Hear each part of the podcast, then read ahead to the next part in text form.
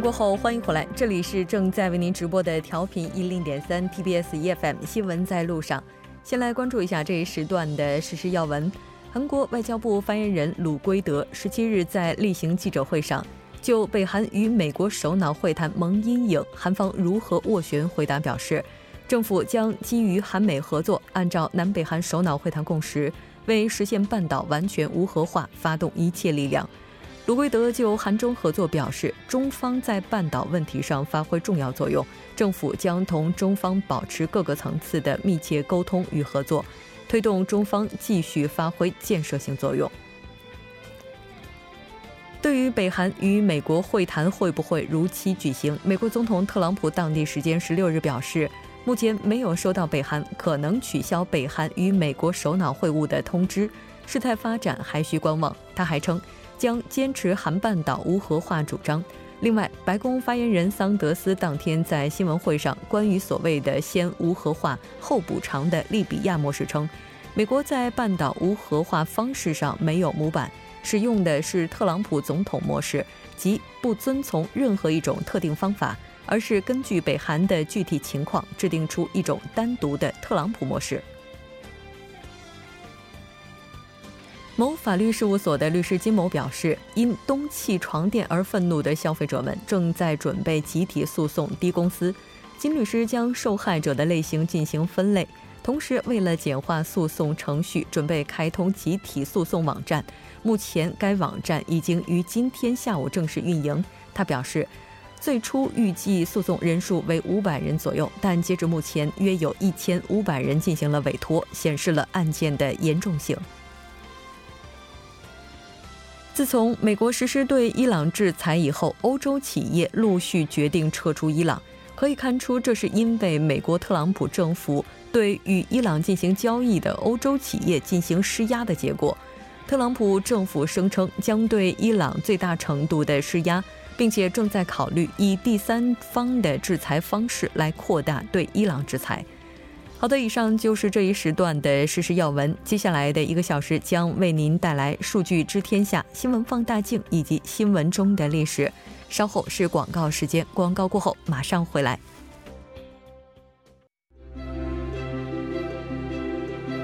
得数据者得天下，知数据者知天下，数据知天下。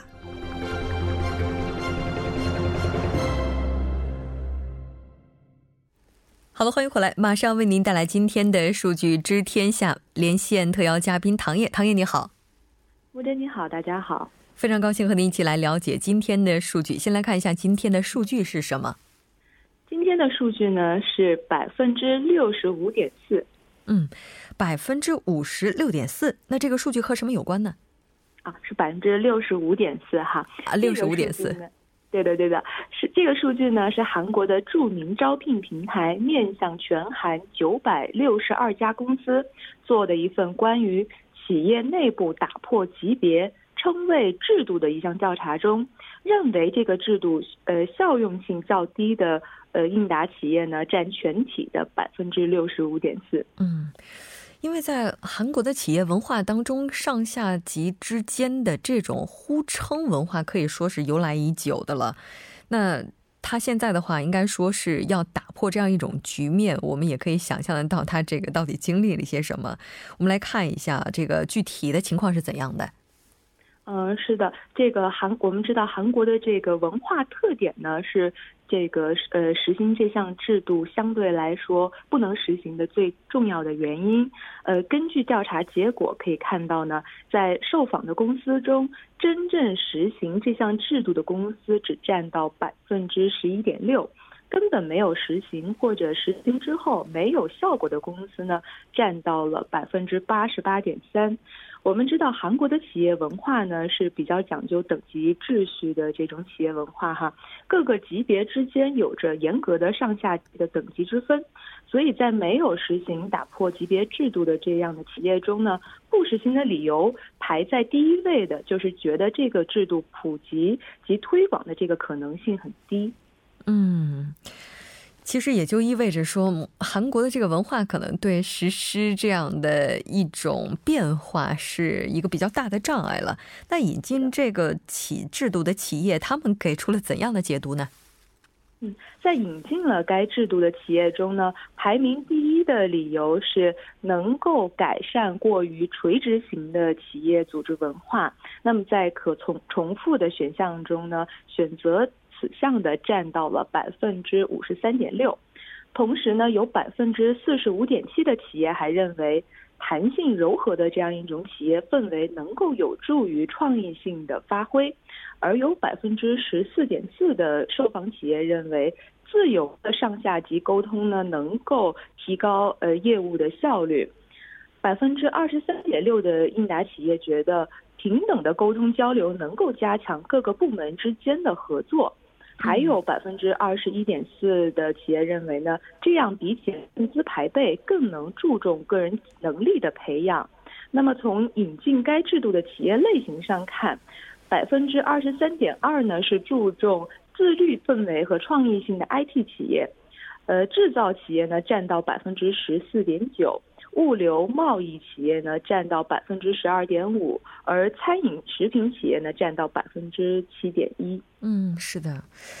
其实一直以来，打破这种上下级之间森严的关系，也是很多人的想法。但在推行起来，我们也看到效果并不是特别明显。那这个原因又是什么呢？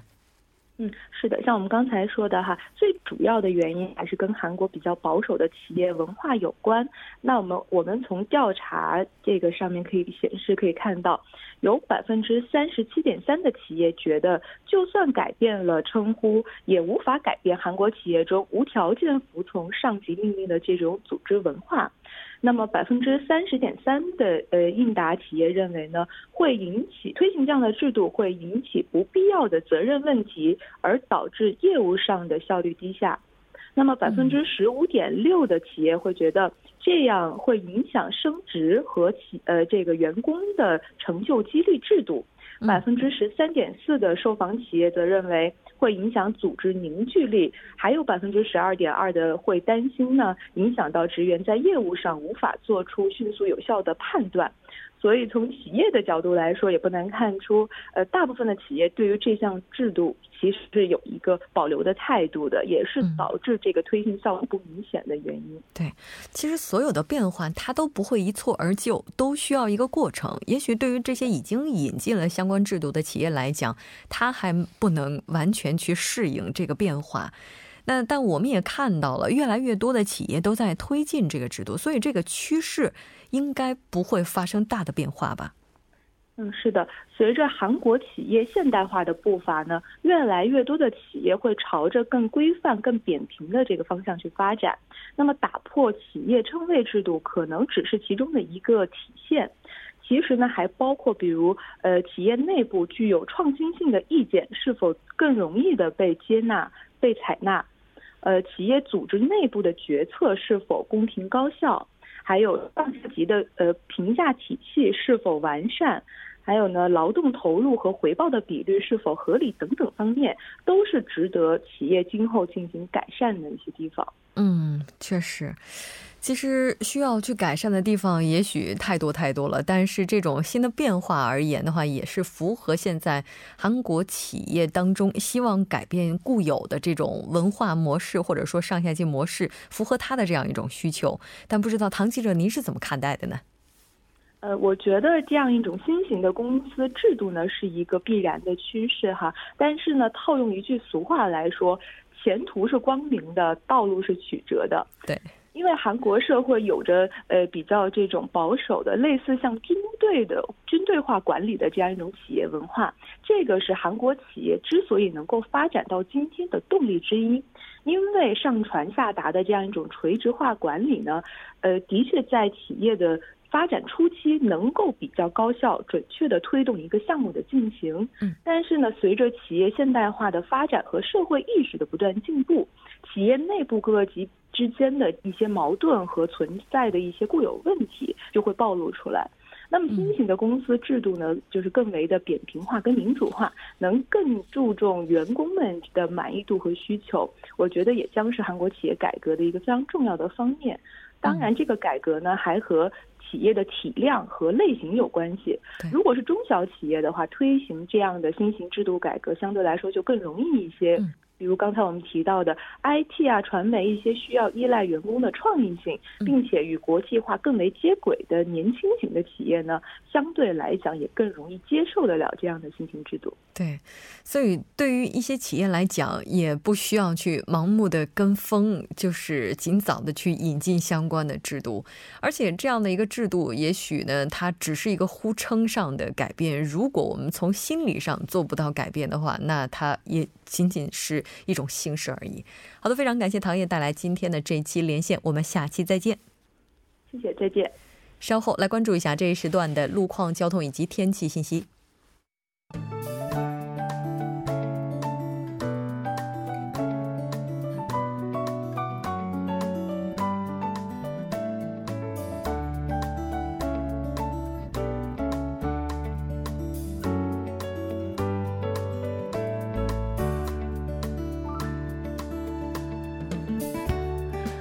晚间七点十二分，依然是由程琛为大家带来这一时段的路况及天气信息。继续来关注晚高峰时段的实时路况。第一条消息来自首尔外环高速公路板桥至依山方向，早间时段呢发生在该路段一车道上的追尾事故，目前已经得到及时的处理，路面恢复正常。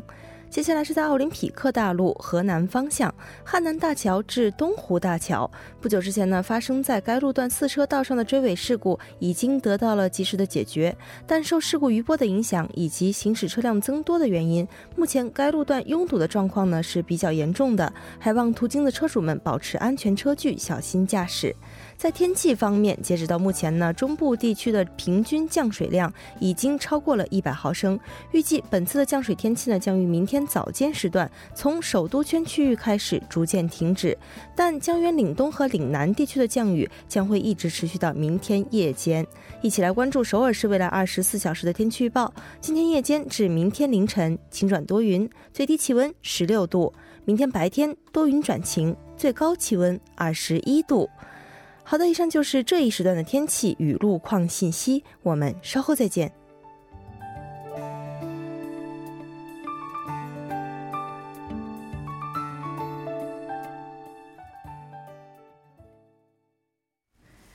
好了，欢迎回来，多角度、全方位为您深入剖析韩中两国实时热点焦点。今天我们要讨论的话题是南北高级别会谈临时取消，半岛局势引关注。节目也期待您的参与，您可以发送短信到井号幺零幺三，通信费用每条为五十韩元。另外，您也可以在 YouTube 上搜索 TBS EFM，在收听 Live Streaming 的同时点击对话窗参与互动。那今天我们请到直播间的两位嘉宾，一位是时事评论家徐明季老师，徐老师你好。好，主持人好，听众朋友晚上好。另外一位嘉宾呢是来自中央日报社的王哲，王哲你好。主持人好，大家晚上好。非常高兴和两位一起来讨论咱们今天的话题。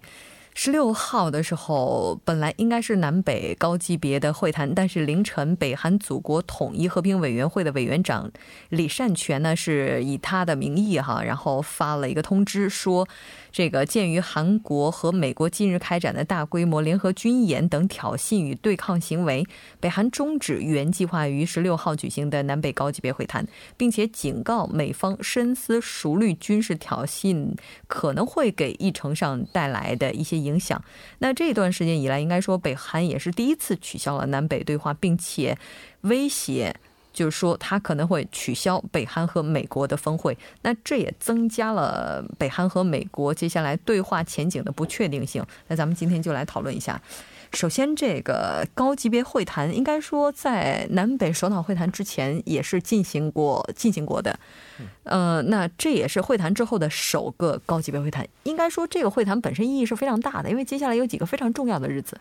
呃，是的，其实这个南北韩之间的这个高级别会谈呢，是从这个南北韩总理会谈开始的。嗯，那个是这个一九九零年到九二年呢，举行了八次。那么之后呢，二零零七年也举行过一次。嗯，但那个时候呢，都是这个以这个双方的总理为这个团长。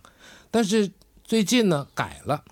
变成了好像是部长级的呃官员作为团长，因为这过去呢都是总理，但是呢这一次我们大家都知道，这个今年一月九号不是。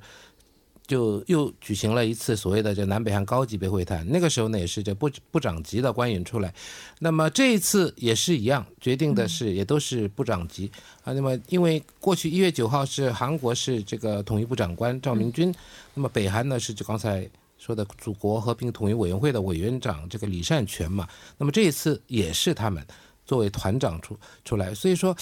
这。个好像级别，我们虽然说高级别，但是呢，好像比以前的这个总理会谈呢是下了一级，有这种感觉在里面。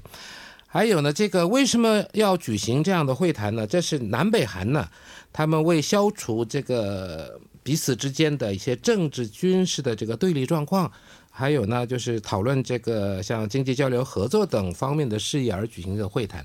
啊，可以说是。啊，除了这个我们说的首脑会谈以外，它是应该是最高级别的，所以我们叫它是高级别会谈。那么这一次呢，呃，大家都知道，一月九号举行了以后呢，不是我们这四月二十七号南北韩首脑会谈不达成了一些协议，那么发表了所谓的这个板门店宣言嘛？那么这里面有很多事项，那尤其是在这个南北韩方面可以进行的一些事项呢，要对这个呢要进行具体的讨论。啊，像现在，嗯，韩国方面最急着的就是像那个，像八幺五那个时候的一个离散家属的团聚活动，然后呢，还有一个就是像这次这个印尼这个亚运会的时候，这个组建这个联队的情况啊，然后呢，现在目前还有急需的就是缓和这个军事紧张这一块儿。啊，当然再远一点的话，就有一些什么南北韩的铁公路连接等等的一些事情在那里。那么这个呢，宣言是有了，那么具体要怎么做呢？这个应该要再做，然后再谈。那么为了这个呢，要举行这个高级别会谈，但是呢，啊，因为北韩呢就无限期的推迟这个。会谈，所以呢，就是目前啊还没能举行。对，其实本来的话，应该在这次会谈上谈六幺五宣言的一个共同庆祝的活动，但也是因为推迟了，就没有办法去具体谈了。那我们知道，这个他是以军演为由，然后决定无限期的推迟这个活动。但到底是什么样的一个军演，让他做出这样一个反应呢？对，让北韩拿着做借口的这次军演呢，就是韩美联合军演，叫做“超级雷霆”哈，为期两周，是从十一号已经开始了。那么在这次军演当中，主要是针对这个空军的一个联合演习，包括了 F 二十二猛禽隐形战机、F 十五、F 十六在内的一百多架美国的最新的，包括各种各样的战机都参加了这个军演。这次呢，其实是由韩国的空军作战司令部和驻韩美军的第七空军司令部一起举办。那么，其实根据他们自己空军的负责人来说呢，超级雷霆的训练呢是指在防御层面上的一个训练。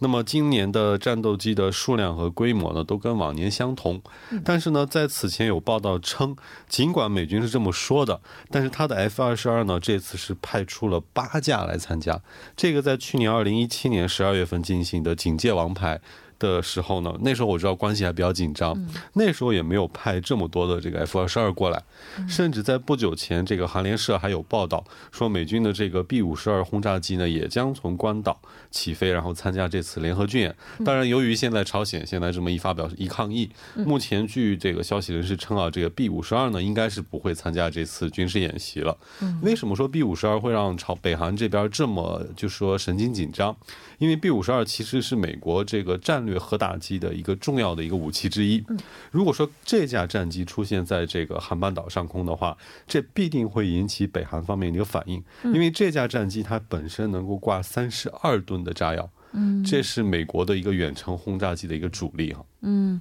其实这时间点是非常有趣的，因为在十一号的时候，这个超级雷霆就已经开始了，但他是在十六号的凌晨发过来消息说。推迟，无限期的推迟。那之前在三月初的时候，北韩也就是对总统，就韩国总统文在寅他的特使团哈，就说过理解韩美之间进行的这种例行联合军演。哎，好像反反复复的。那个北韩在反复无常、出尔反尔是过去一直都有过的一些事情，所以也没什么特别奇怪的。啊，这个其实啊，这个之前这个韩美联合军演的表示说理解，嗯，而且呢，这个十一号已经开始了，那么已经过了五天了。对啊，那么已经过了五天，为什么现在才说这些话呢？因为这五天的时间呢，我们可以想想看，那个美国的这个国家这个安全顾问，嗯博尔顿，他最近这五天说的话，他对这个北韩施压的强度呢是越来越越来越强了。就是说，那么以前呢，我们说这个什么完全啊、什么可验证不可逆，就讲到这里。那么现在呢，又讲到这个像什么生化武器也要包括在里面。那么甚至呢，他还做了一个这个所谓的这个一个时间表也好，还是路线图也好，说是北韩所有的一些什么核武，你废弃的也好，不废弃的也好，还有一些核物质，还有这个什么核设施，包括一些什么那些都一并要废弃。然后呢，把这些东西呢都要转运到美国去。嗯，他说还地点也说出来了这。不就利比亚市吗？啊、他说要摆到这个田纳西州的一个叫这个橡树岭的地方，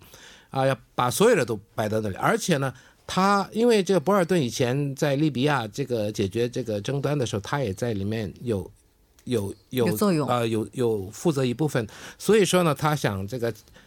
强调，就是就这也是施压嘛，他施压。那么他是这样说，但是呢，美国国务卿这个蓬佩奥呢，就是用这个经济来作为诱饵，所以叫双管齐下，两边在在一直在走。所以说这个。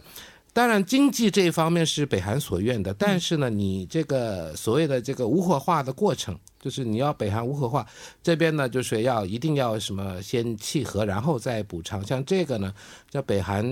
嗯在这方面表示不满，再加上他又添加了很多很多的另外一些附加的一些条件啊，所以说呢，这个可能也导致这个北韩做出这次反应的一个原因之一。还有一点呢，就是说，依我看来是这样的，嗯，特朗普很爱面子啊。嗯啊，他很爱面子。如果说这个会谈砸了的话，对他真的是也是非常大的一个打击然后呢，因为马上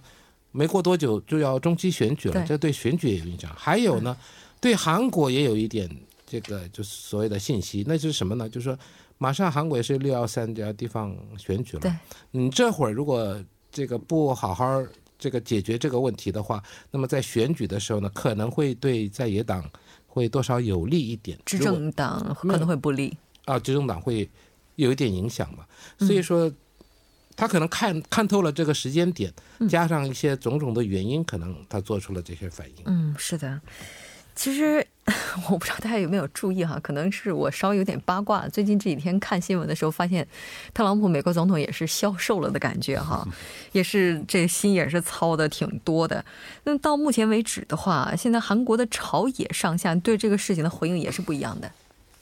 没错，其实作为韩国首先执政党来说呢，在接到这个消息之后，他们的反应还是比较克制的，就表示呢将会继续保持与这个北韩的联系，通过这个热线，然后来判断北韩真实的意图，从而进行相关的应对哈。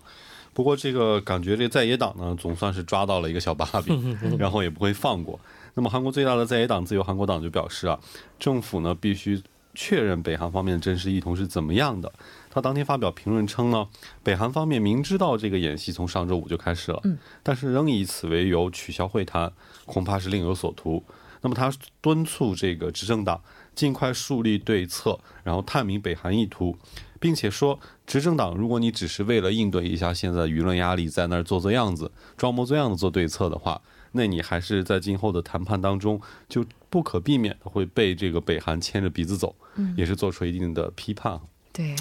这个